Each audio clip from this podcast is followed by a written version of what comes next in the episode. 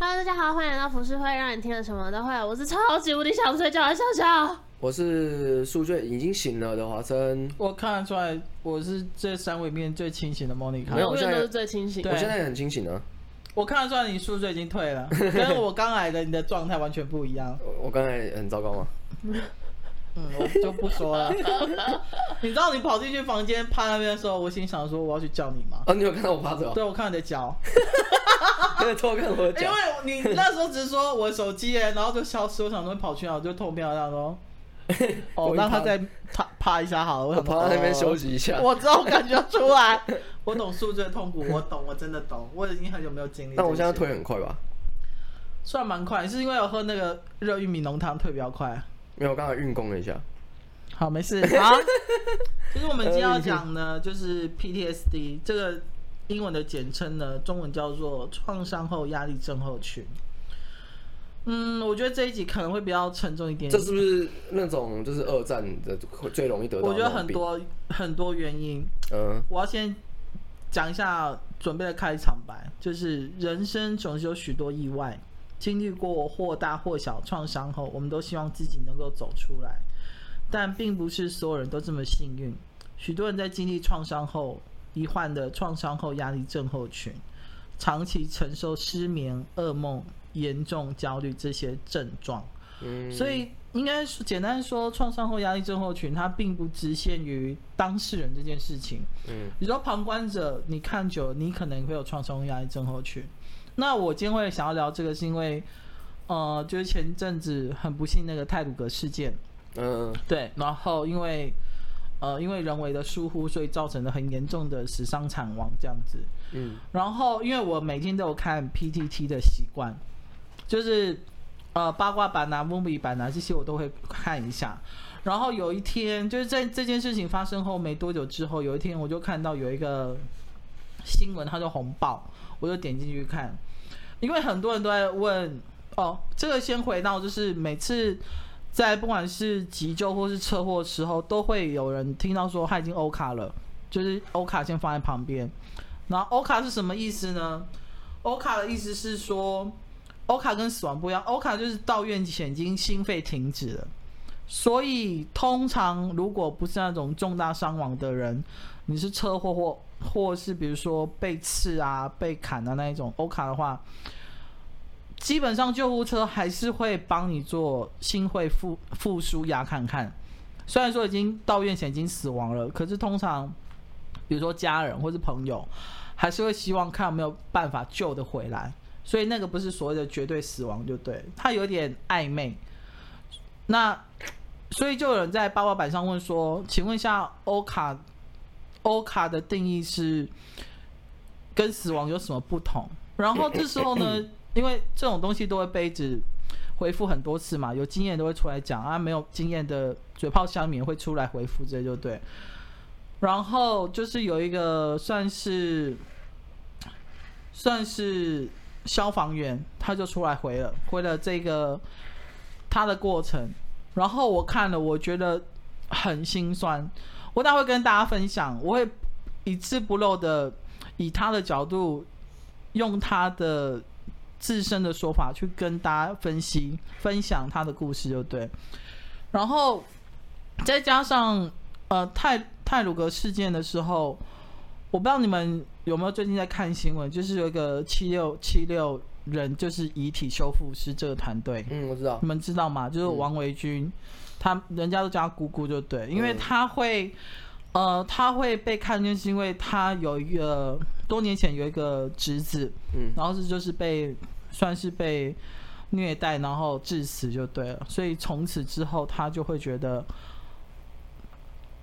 儿童保护这件事情是很重要的，所以他算是儿福联盟的一个算是呃算是基金会的理事长，然后他说他会用呃。他们，我那时候在想说，为什么会叫七六人？然后他有接受访问的时候，他说七六这个数字是代表，呃，因为他们成立的的初衷不是为了赚钱，也不是为了盈利，他们是为了想要让往生者可以在最后一次出现在这个世界上或者亲人面前的时候是漂漂亮亮的。那七七六这个数字呢，是那时候台南的什么什么大楼倒塌，有一个什么皇冠大楼倒塌，维冠哦，维冠跟复兴航空两个事件加起来罹难的人数就对，那也算是他们第一次跟第二次以这个团队的名义去帮忙修复大体这件事情，所以他们就以七六人这样子，对。然后我在看，就是其实我是一个很喜欢看新闻跟社会新闻，还有政治新闻、国际新闻的人。可是唯独泰鲁格这个事件，那一个礼拜，其实新闻台每天一直在讲，一直在播。然后，我觉我就是到了第二、第三天的时候，我有点看到新闻就会转台了。的原因是因为我其实有朋友是在当记者跟主播。然后，我其实很受不了记者一直追问家属的心情，好，然后还有拍家属哭啊、昏倒啊那一些画面，就对，因为以前的我，以前的我可能还会看，会觉得好可怜哦，就是然后又会庆幸不是发生在自己或周遭的朋友身上，可是现在会看，我不知道为什么我会有一点。感同身受，就是会会觉得，因为现在的记者他们会更需要新闻，所以他们讲的说法跟内容会更巨细靡遗。就比如说，呃，有一对夫妇，他的女儿，就有一对夫妇，然后老公他也是台铁员工，然后他女儿呢，虽然说身为台铁员工的子女，可是回花东却没有任何的权利可以先拿到票。嗯，所以他还是抢到票之后，好不容易回去就对了。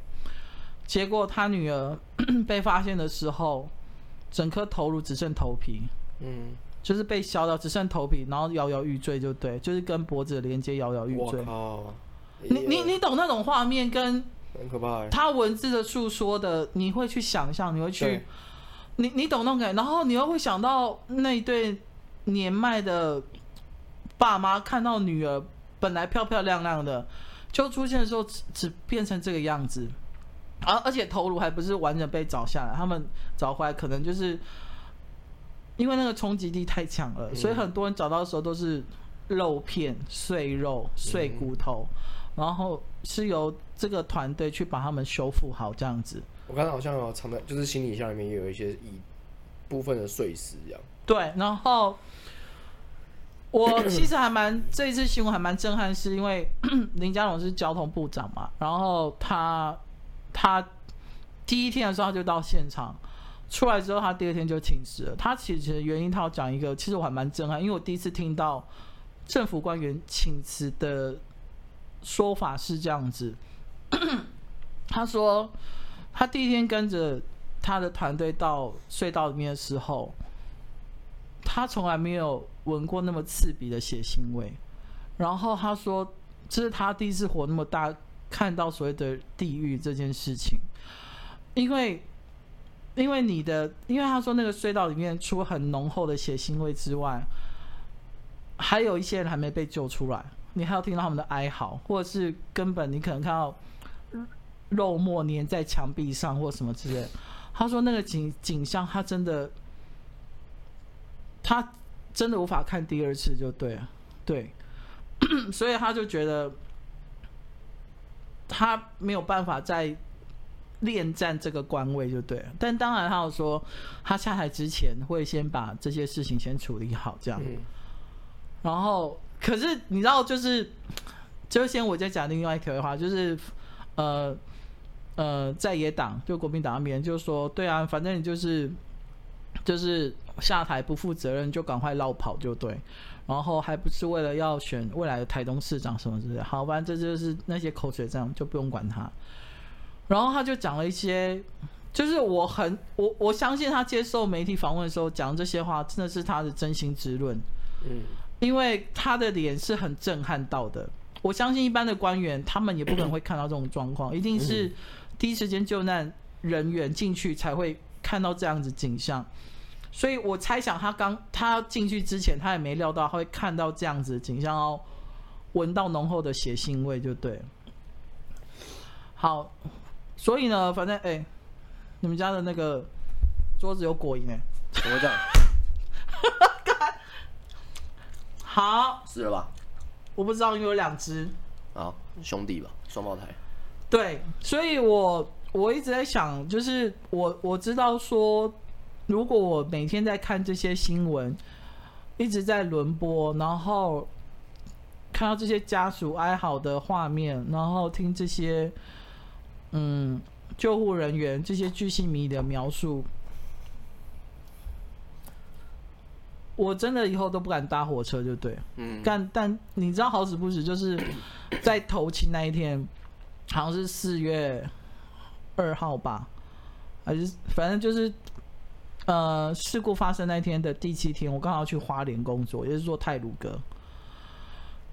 就我可以跟大家分享一下，我要去，我我那时候还在事前还问那主办单位说，你们要延期吗，或者什么？但是我身边朋友都跟我说，你不用担心，这时候一定是最安全。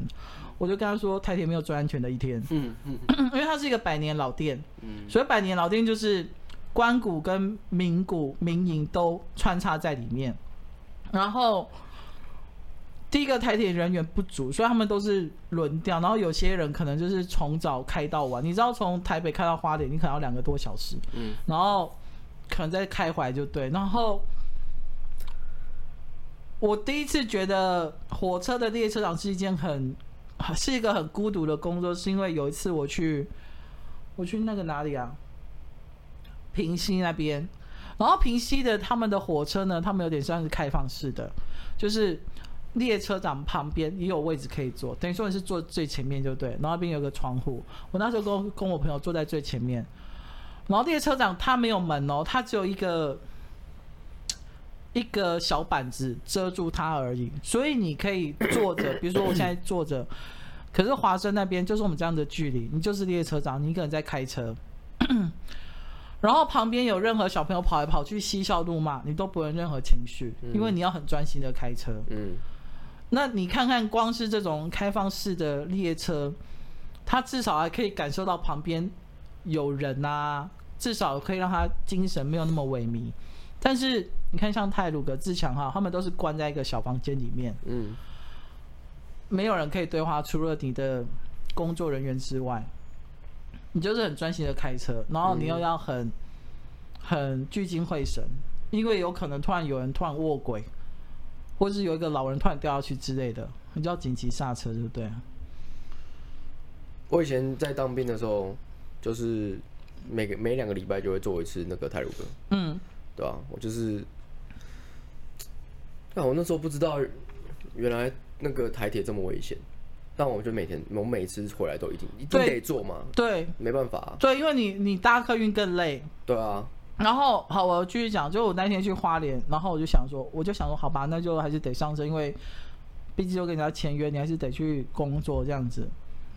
然后我去的时候呢，因为 因为那个隧道还没有修复好，嗯，然后最损毁最严重那个第八节的车厢呢，才刚拖出来而已。因为你知道卡在隧道里面，然后你又是支离破碎，所以你要把。整个废铁从隧道里面拖出来是一个很大的工程。他们有说，呃，好险有一个很资深的老师傅去帮忙，一天内就拖出来了。就是等所有的人员都呃清理完毕之后，他说，不然正常按照如果没有这个老师傅帮忙的话，可能至少要三到五天才拖得出来。嗯。哦，等于说那个那个隧道还不能通车嘛，因为还在修复。所以我们去花莲的时候，我们就要跟要停在某一个站，然后等另外一台列车过之后，我们才能过，就对，有点像只剩呃单向道的概念这样子。然后我坐的那个那个，好，我一上车的时候呢，我发现整个车厢里面，因为通常泰鲁阁前往花东的地区都是一票难求，都很难买得到，就对。嗯。然后那天去的时候，在车厢里面不到十个人，就是很。很微妙的一个气氛，然后我刚好坐那个车厢呢，停在那个中间交汇点，就是要等另外一车一个列车过了之后，我们才能继续往前行的时候，我那个窗户刚好看看出去，就是看到那个第八节车厢。嗯，啊，我我当然就要拍下来，就是给我一些朋友看，就对，就是你亲眼看到之后真的很震撼，就是你可以看到上面还有写手印，你知道那种冲击感吗？就是你你原本都只在电视上看到的，可是因为那个太近了，就是他们呃拖出来的那个第八节车厢放在的那个轨道，跟我们停放的轨道，它可能。相隔不到一百公尺，所以你可以很清楚的看到它损毁的程度，然后里面的残骸，还有可能当时求救的人的一些留下来的痕迹。嗯。然后我就，而且那时候我们停了快十分钟。嗯。然后我看了一眼之后拍，就是我大概拍了一下之后，我就再也不想看，就对。嗯。对，因为你会去。你看到这个东西真实出现在面前的时候，你去会去投射很多的画面。好，看这集是不是太沉重？对。听起来就很。但但我跟你说，就是我也没有料到我会亲眼看到这些东西，车厢这些东西。嗯，对。好，嗯。好，那如果要再沉重的话，我继续分享这个故事好了。好。就是这个消防员呢，他其实很年轻，他有说，他第一年才，呃，才刚当两个月菜鸟时候就遇到八一气爆，八一气爆就是高雄八一气爆事件，嗯、你们知道哈？嗯，对，就是那个，那也蛮惨的。对，他说他当时刚考完消防队实习而已，隔天晚上就气爆了，可是因为他的辖区很远，到。一到第十梯次派遣后才到场，现场学长姐们的减伤都分类完了，剩下来都叫黑色。黑色是什么意思呢？他们那时候有分呃两个卡，一个就是哦三种卡，黑卡就是代表直接死亡，就等于说你在每个人身上，因为你要先分类嘛，就是、嗯、呃比如说事故现场好了，可能有有轻伤、重伤以及直接死亡了，直接死亡了就是他会在你身上发一张黑卡。然后最紧急的就是重伤，比如说断手断脚，但是你还活着，会放红卡。嗯。然后比较次紧急的，就是比如说你只有骨折啊，或者是挫伤啊，或者是削被削一块肉而已，我就放黄卡。嗯。所以他们会按照卡的颜色去决定要先急救谁，就对。嗯。好，那这些呢是学长姐们，他们先去分类完之后。他才到现场，他到现场之后呢，因为你知道，一般人如果不从事消防队，或是警察，或者是社会记者的话，社会线记者的话，是不会看到这些东西的。他说他第一次看到人被撕成两半，原来皮可以像沙皮狗那样被堆成一团。嗯，我刚刚接下来都会，我看到这些文字，我想说，嗯，我靠，他讲的很居心迷离。他说他第一次看到肠子、肝脏。还有爆出来的眼球，以及一个下半身，整个就好像雷恩大兵的抢滩一样，但现场能救都救走了。就是肠子爆出来黑色的，肝脏爆出来是黑色，眼球爆出来，然后在那边要掉不掉的就对了。然后还有只剩下一个下半身，上半身没了。嗯，他说他说很震撼，但是学长有叫他稳下来，然后慢慢教他怎么寻找生还者。黑卡留给葬仪社就好，就先把红卡跟黄卡救出来。那一次除了视觉上的冲击，第一次觉得我为什么什么都不知道。当初交的救护都还交关了，好不容易还有一个明显的救不回来，但不符合明显死亡的就送上车，满脑子跟手都在抖。他第一次帮人，就是像那个安妮那个压人，是一个中年妇女。他说：“单身的中年妇女眼睛闭不起来，直直的瞪着我，很哀怨。然后那妇女之后走了。我靠！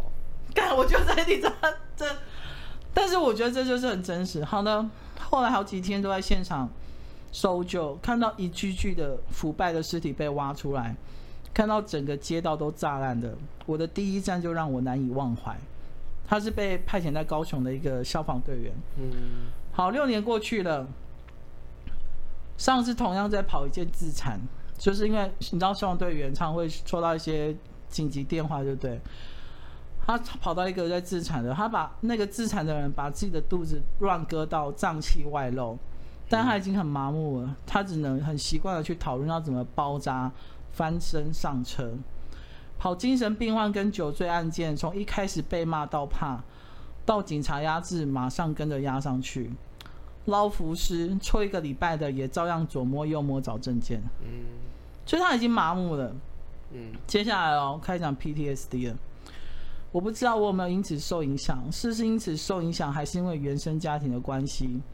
我后来每天睡觉做梦都梦成在救灾，不然就是拿武器来攻击别人，凌迟到血肉模糊，不然就是梦到受困。安眠药、镇定剂、抗忧郁也都正常吃，但越吃越依赖，不吃的话整个人都解离了。后来执勤一直一直有灾难就藏得出。像我当初看的美国老兵一样，退伍了又一直回到战场，完全没有办法过正常年轻人生活。他今年才二十五岁。嗯，因为我不知道聊什么，流行的东西呢，我没有兴趣。我只在意自己有没有随时把昏迷指数评估背熟。然后喝酒去夜店，我脑子里都是怎么绑绷带更有效率。如果有人欧卡现场有什么可以用？最近的 AED 在哪里？AED 就是心脏那个。嗯，对，出震器。在分队的时候呢，我一直在等警铃，我坐不住。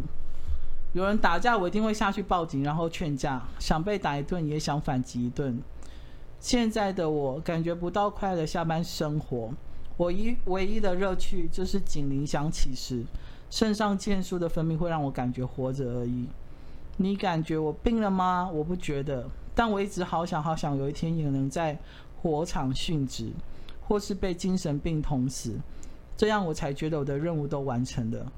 不然我觉得我的装备一直没有卸下来，肩膀一直很重。我病很严重哎，他病得很严重，很严重哎。然后我先把我捆上，是不是？不然我讲好不？然后他发这篇文章的时候，下面就是当了一堆，不管是过来人啊，或者比如说他的。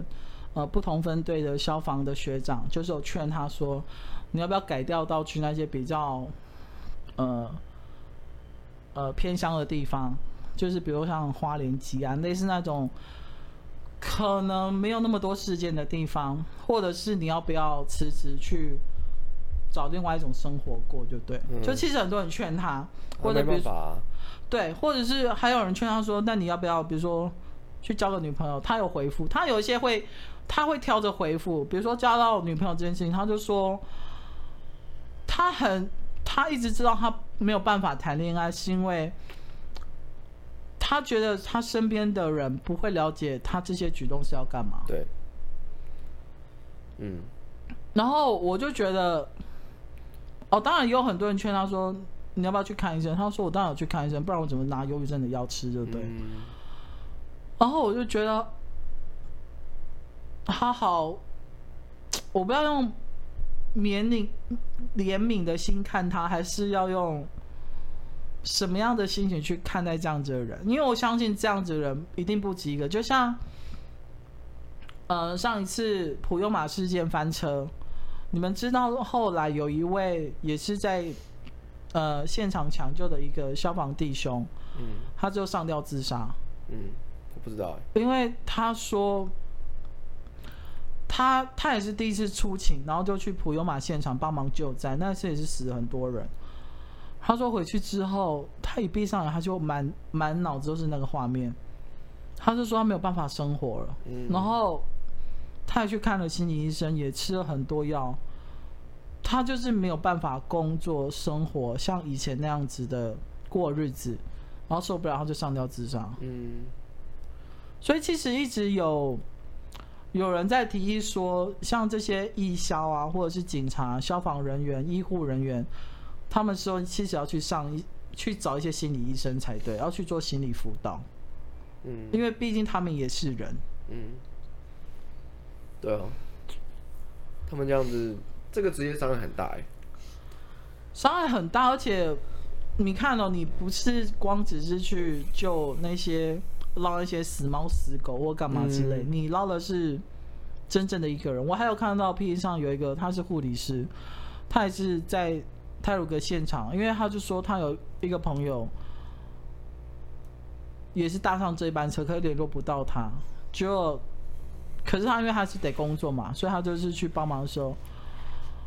他一翻开的时候，因为他其实第一时间没有认出他朋友，因为他整张脸都不见了，就被削掉一半，就对。嗯、然后你知道那种那个那个火车，然后那种钢筋这样一削掉一半是削的很利落的，嗯，你有点像是剖面图的感觉，对不对？嗯、就是你的脸剖面，所以他认不出来。他是说等到那些呃，他们他的脸被缝补好之后，他才认出是他朋友，对不对？嗯，真的他说那个冲击感是很大的，嗯。对，哦哦好，干！我觉得他们这个一定要配那个啦，他们他们的工作一定要配，就像你说的心理辅导师，这个一定要。但是其实，在台湾，嗯，真正有在，就是台湾没有心理医生这个东西。嗯，其实台湾是没有的，就是正式的啦，就是说，就是没有像国外那种专门的，对对对，其实是没有的。大部分都是比较比较要讲业余嘛，也不是业余，就是门诊而已。对，就是一一般的。然后你看我们去台大医院，那个也那个也他就是叫什么神经精神经科哦。对，对他也不是他也不是那个精神，就是心理医生的那种概念。所以我觉得在台湾没有正式的这样的一个 一个系统。就是我我就是知道了。呃，因为大部分早期的人对 PTSD 的认知，可能就是比如说从战场上回来啊，或者是从呃，你可能小时候目睹爸爸把妈妈砍的什么之类这样子，所以你就是从小会造成一辈子的阴影，或是无法过得去的一个坎，就对。然后我做了功课之后才发现，因为 PTSD 不止当事人的意思是说，你有可能你每天一直看这些大量的资讯或是媒体的报道。久了之后，你会把它认知成我就是这样子，就是我接收接收到的资讯就是这样子。对，我看一次哭一次，真的假的？因为我很容易，我的情绪很容易受影响，我哭点超级低。除了那些很烂的电影之外，不多说了。可是我看这种像你刚刚提到的，比如说气爆啊。地震啊，包括这次的事件，我其实看新闻我都会哭。我我跟你说，我其实看了一个我觉得最心酸的一个故事是，就是我已经很避免不要去看这些故事，但是你知道新闻推播或是脸书都会有人分享，或是你订阅的新闻平台都会讲，对不对？他就说，就是有一个，反正就是也是一对父母，然后他女儿在台北，然后一直跟他妈抱怨说。很难订车票，就对。然后好不容易订了三次，终于订到车票。然后就跟他妈说：“他说，好、哦，那么难订，我以后再不回台东就对。”然后他妈妈就哭着说：“你，他是说你，他妈妈的意思是说，宁愿你不要回来，对，或者是你就回来，你就没关系，你一辈子不用再出外了，这样子，妈妈会把你接回家，这样。嗯，然后你就会看这种故事，你就会觉得。”很心酸，就是我当然，然后有时候我会问我记者朋友说：“你们干嘛一定要问这些？”其实真的是很残忍的题目，就对。然后他说：“因为长官要，嗯，因为你总不可能一直怕报那个那叫什么李泰祥啊？是李泰祥吗？那个不是李，就是那个这次泰鲁格的那个李义祥。哦，对，李义祥，哦，就造肇事那个嘛。对，你不总不可能一直报这些，或者是呃。就是为什么会会就是火车会出事啊？然后驾驶员在面对的时候，你可能只有一分多钟时间反应之类这样子。就是，然后你有时候会想到说，哇，你如果你今天是那个驾驶员，你看到前面有台车下来，你只有不到一分钟的时间反应，然后下一秒就要撞上去了。你知道那种心理？你知道人在很恐惧或是极大。极大面对极大危险的时候，你是会全身起鸡皮疙瘩的吗？对啊，对，而且你在当下下一秒结束的那时候，你的鸡皮疙瘩是不会消失的。嗯，所以你死的时候，你鸡皮疙瘩是永远还停留在你的皮肤上。嗯，会不会讲太 detail？哦，好酷哦！你前面已经吸了，我们两个已经吸收进去了，好酷哦。对，所以，然后我觉得有一个，你知道，我第一次无法接受地狱梗，就是这一次，就有人说，因为那时候不是清明节吗？嗯，他说他们可以为自己扫墓。哦哦，你知道这地狱梗是我唯一不能接受，就是，然后。我发现我身边的朋友们也都很多没有人在聊泰鲁格这个事件，嗯，然后我就我就问他为什么，包括我室友就对他们就说，那他们觉得那些家属已经够可怜了，因为是真的很可怜，因为清明节也算是一个家人聚会的其中一个重要的节日吧，可以这样说，嗯，而且一定是很多人都赶着要回去的那一种，嗯，对，其实我也是哎、欸。就是也不是，因为我平常也不是就是会讨论时事的那种人，嗯，可是不知道怎么这一次我就特别不想看，除非就像你刚刚讲那种情况是，就是他一定会推你，嗯，或者是你一定会不小心，你看到标题之类的，对，你就会点到这样，可是我不会特别去找来看，因为就觉得好难受。我觉得最烦的是有一个妈妈，小孩子跟老公都死掉那个，挺大声的那个，我真的觉得那个好烦哦，为什么人家？还有啊，就是就是有一个消防员找到个爸爸，哦、然后对，然后大女儿也是重伤在加护病房，然后小女儿被抱出来的时候已经没有生命迹象，然后经过的时候，爸爸就问那个消防员说：“可以让我再抱他最后一次吗？”嗯，你知道这新闻被流传了好几天吗？我心想说，真是够了。我就觉得很烦，就是好了，真的够了，不要再。对，那你知道大女儿最后也走了吗？我不知道。嗯，好难受的。对。就是，然后，可是我觉得媒体助力之外，另外一个就是所谓的政治口水，嗯，他们就会开始吵，吵说台铁第一时间发发生事情的时候，隔天就有对话流出，就有台铁的高层在问他们的公关公司说，就是这种对话被流出了，对，他就问公关公司说，有没有什么方法可以帮我们洗白？啊，不是正常的吗？啊，为什么要钻人家的脚尖，钻人家的洞？就是我觉得那些，我觉得很很很直白一句话，就是别人的孩子死不完，对啊，不要死我家孩子就好，对不对？就是他们到现在事情已经发生成这样子了，然后台铁内部不改革，然后工会也没有人理他们，然后票价又低，然后。人数又不够，所以台铁很多驾驶员他们都是疲劳驾驶。嗯、你知道疲劳驾驶就代表着你，你有可能会害死几十个人的那种，对不对？但是他们到现在第一时间还是在想说，这样台铁被污名化，有没有办法可以找网友或者网军帮台铁洗白？台铁现在一直被笑啊。对啊，大概就是有你知道有一张图是高铁和台铁，就是什么高铁什么物物品质好什么上面，然后台铁这边是写说会到。然后他下面还出来说，偶尔不会，有时候不会。我靠，根本不会吧？对啊，真的是。那你知道我有有我有一次在跟我朋友聊，就说，你知道其实高铁像云林啊、彰化那些地段，他们的那个地基一直在下沉吗？因为他们当初是开挖的时候，就是那些水土没有做好，就对。嗯。所以它的轨道一年再下沉一点点，所以有一天高铁会飞出去。或者歪掉，我跟你说，那真的是世界末日。我靠！你有想说，如果高铁出轨或飞出去该怎么办？嗯，真的是云霄飞车飞到天堂去，真的，直接走了。我们现在在开地狱列车，该不是？我真的有想过这天，因为我每次回台都会坐高铁，然后有时候我都在想说。如果飞出去的话，我要想，我要不要先传一些简讯给我亲爱的人，或者我身边朋友之类这样？来不及了。倒数第二站对不对？对，最后一站是高雄。接下来你知道他们要往屏东挖吗？可是我真的觉得屏东不需要。我觉得宜兰很需要的，不往宜兰挖，因为山太多。对啊。干嘛是往上面挖？你说往南部啊？要绕一圈，对不对？不是因为为了为了政治选票的兑现，因为那时候屏东市长潘孟安有说，就是他。的政见之一就是要把高铁带到屏东。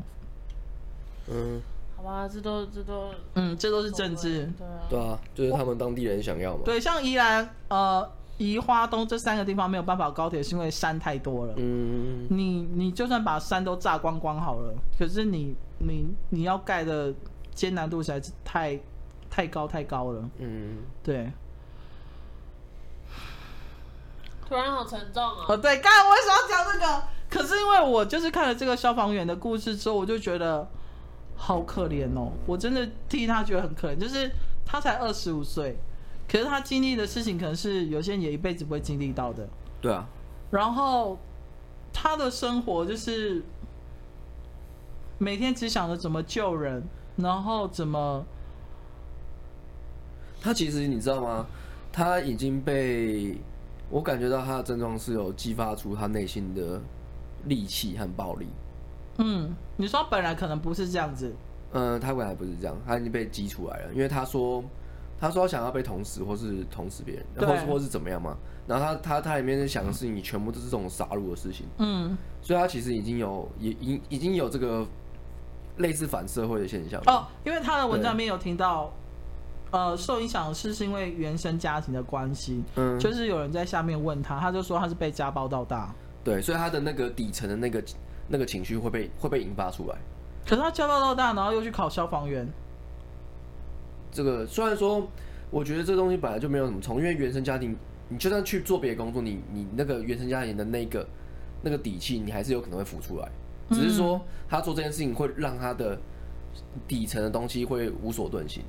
就他最隐藏、最深刻、最黑暗的那一面，会全部都被引发出来，嗯、所以他其实有暴力了，他已经有力气了。你知道最近看到一个更恐怖的新闻，就是你们知道那个屏东通讯行有一个女的下班，有一个女生，她因为她呃，你们都不知道这新闻吗？她结婚才一年多，然后才也在二十几岁，然后她之前在那种通讯行上班。然后他在第一间通讯行上班的时候，就服务到一个客人，然后是一个五十几岁的老头子。然后呢老头子就觉得很漂亮，想要追求她，可是他就跟他说：“哦，就是说说我已经有老公了这样子。”但在老头子呢，还是每天去骚扰她。他他苦不堪言之后，他就换到另外一个通讯行，也是在屏东。然后又被他老头子找到，然后他就是那老头子纠缠他。可是呢，他报警的时候，警方跟他说。他不能，他不能对这个老头子，这警察不能对这老头子发出，就是那个叫什么令啊？保护令。对之类的，因为他们不是亲属，他们也不是男女朋友，什么都不是，他们只是路人的关系而已。嗯。结果呢，这个女的在上礼拜的时候，有一天晚上下班的时候，被那个老头子向朋友借来的车，就是撞上，就是撞假车祸，就对了。就八小时之后，那女的已经死了。啊！我跟你讲，这过程是什么呢？我跟你讲，我看到真是，我真是傻眼。我想跟你们好，呃，我好后面可以聊这些东西。然后呢，刚刚开始呢，那女孩子下班，那女孩子真的很漂亮哦，就漂漂亮亮的。因为你知道现在新闻都会翻人家的脸书出来，对不对？然后老公也很年轻。刚开始他老婆下班的时候，他老公就去想说他老婆怎么都没打电话，他就他就等等等，就没办法就去报警。然后警方就去搜，然后在路口就开始调调调调调，调他女老婆就在那边起操下班的时候，后台一台撞轿车就撞下去，他老婆掉在地上。那时候他老婆还没有死，就是被假如被撞伤而已。然后那监视就抱看到一个车主下来，然后把他抱进车里面，然后就开走了。然后他们就开始沿线调调调调调，说那个那个车在哪里？就八小时之后找到那个女的，陈尸在一间空屋里面，然后。有被强奸就对了，然后那老头呢，刚开始就抓到他，他还在那边装睡，他说：“哦，我不小心撞到他了，真的。”好，反正到最后出来，他就承认说，因为他爱慕他很久，然后呢，他其实跟踪他好几次，然后他也知道他有有老公了，可是他真的很喜欢他，五十几岁哦，然后对一个二十几岁，然后就说他就忍不住，他就觉得我就算得不到你，我就要毁了你就对了，嗯。你知道老公哭得多可怜吗？然后更可怜是这个这个这个过过世的女生呢，她有一个很好很好的姐妹在屏东的殡仪馆，然后然后她工作也是那个大体的那个修容师，对。她说她一边帮她的好姐妹修容，说她一边哭就对。哦。然后一个二十几岁的女生就这样没了性命，然后老公才新婚一年多。嗯，他们正准备疫情过后要去度蜜月。可是你知道这个老头可能不会被判死刑吗？台湾现在没有死刑啊。嗯。然后我就想跟你们讨论，你们知道前阵子在 D 卡上很热门的一个文章，就是有一个很肥很肥的男生，然后他就是会坐在台中某一间肯德基的最靠近柜台的一个桌子，他会他他连续好几天去，他会做什么动作呢？因为他就是被旁边的顾客还有店员就是写在 D 卡上就对了。然后店员就说，那个男生每次去的时候只点一杯饮料，就那个肥男就就就点一杯饮料，他就开始把他手伸起来，然后就做出那种捏乳头动作，然后当他开始凭空对捏乳头这样，然后就对着那些女店员就对，女店员就觉得很恶心，不堪其扰。结果呢，你知道那男生出来低卡回文吗？不，那前因后果是那个男生先讨拍。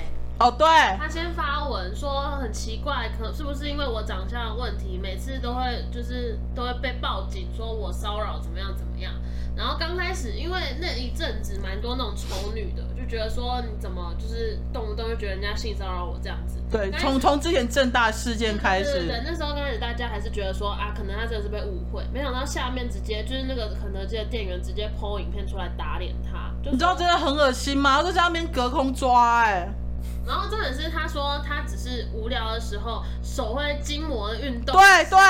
然后，嗯、呃，这件事情我觉得我其实觉得有点好笑，因为这个人我不知道他是语言组织有什么障碍，他讲了非常多的解释，可是比如说他十条解释，他有九条会重复同一个字，比如说什么我又不是做什么罪大恶极的事，第二个我又不是做什么罪大恶极的事，然后反正就是重复同样的东西这样子。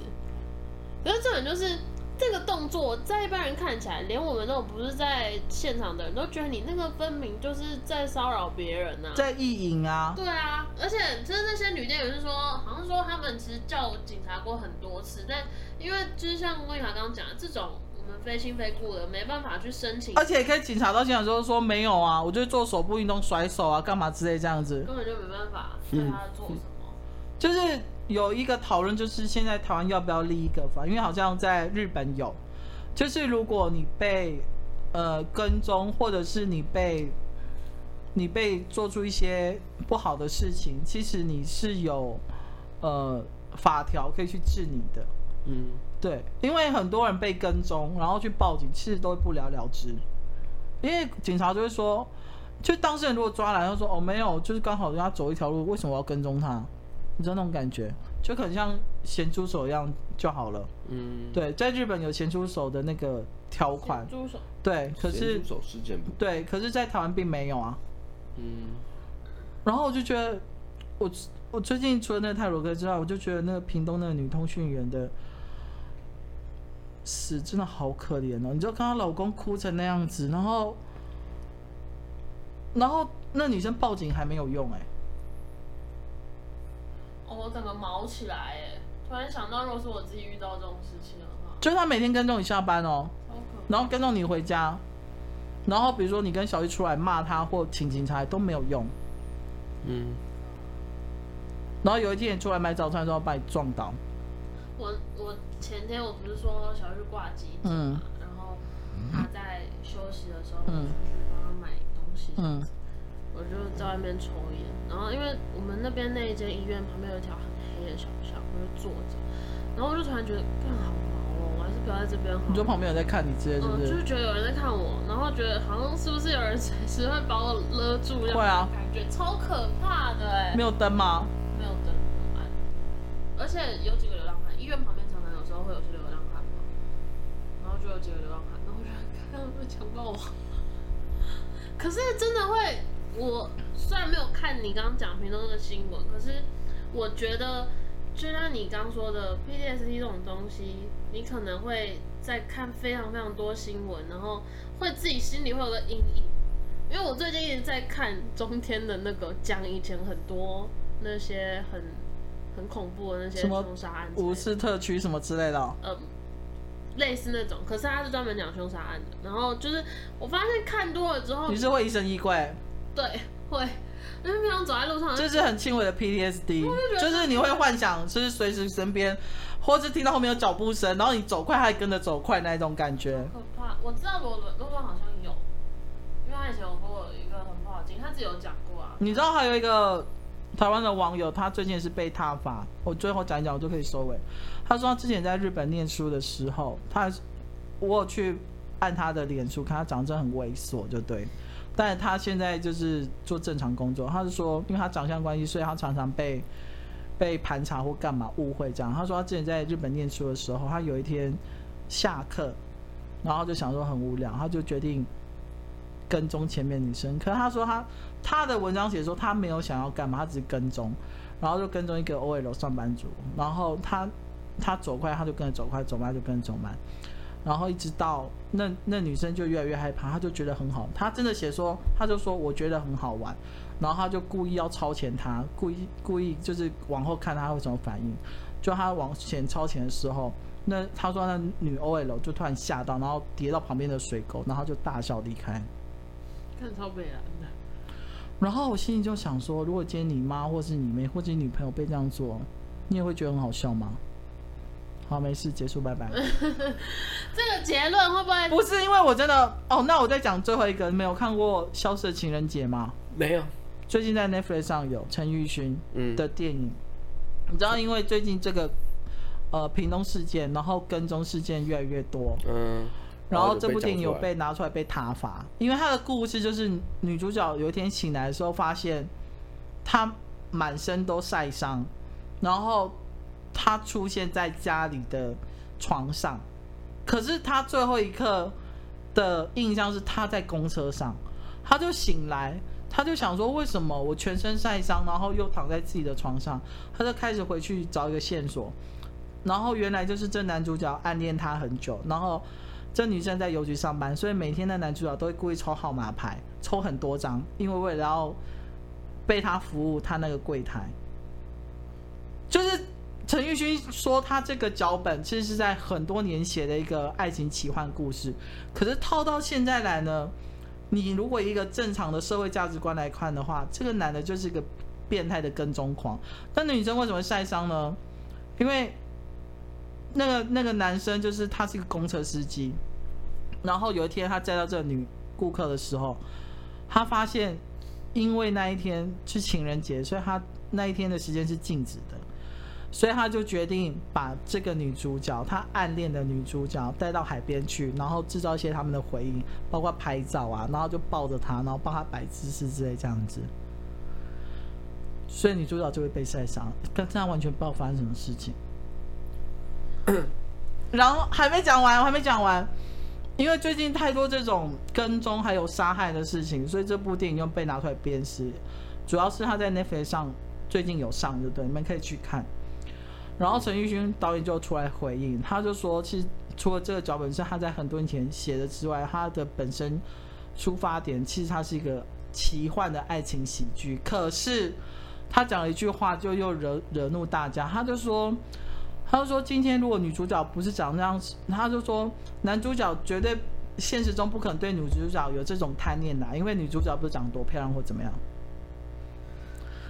好，我讲完了，再度谢谢大家。女权站起来啦！我觉得，其实我看了一下，我觉得，你你们你们知道陈奕迅以前有拍的拍的电影吗？我知道啊，热带鱼啊。对啊，他热带鱼就是在讲一群一群就是绑架啊，然后做一些就是没错，对，就是其实他，我觉得电影本来就不需要被现在社会道德给拘拘，就是拘束住。嗯，不然的话，其实你看啊，国外有很多在拍那种就是。抢匪片或怎么样的，或是强暴的，对啊，那那些东西都不应该被拍出来啊。对，但是你知道，我觉得现在台湾社会就是牵一发而动全身，只要有一个人发声，或者是一两个网红开始来讨论这件事情，就会开始发酵，嗯，然后就会出现很多，呃，一定要选择对或不对的站边，就是二元对立啦。没错，对啊，所以我觉得，嗯。我觉得大家都好好保护自己，然后 太多不舒服的东西不要看太多。嗯，对，对要要自己懂得去斟酌。去看那个啊，德州电锯杀人狂就好了。或是那个贞子啊，或是 Chucky。谢谢大家，大家再见。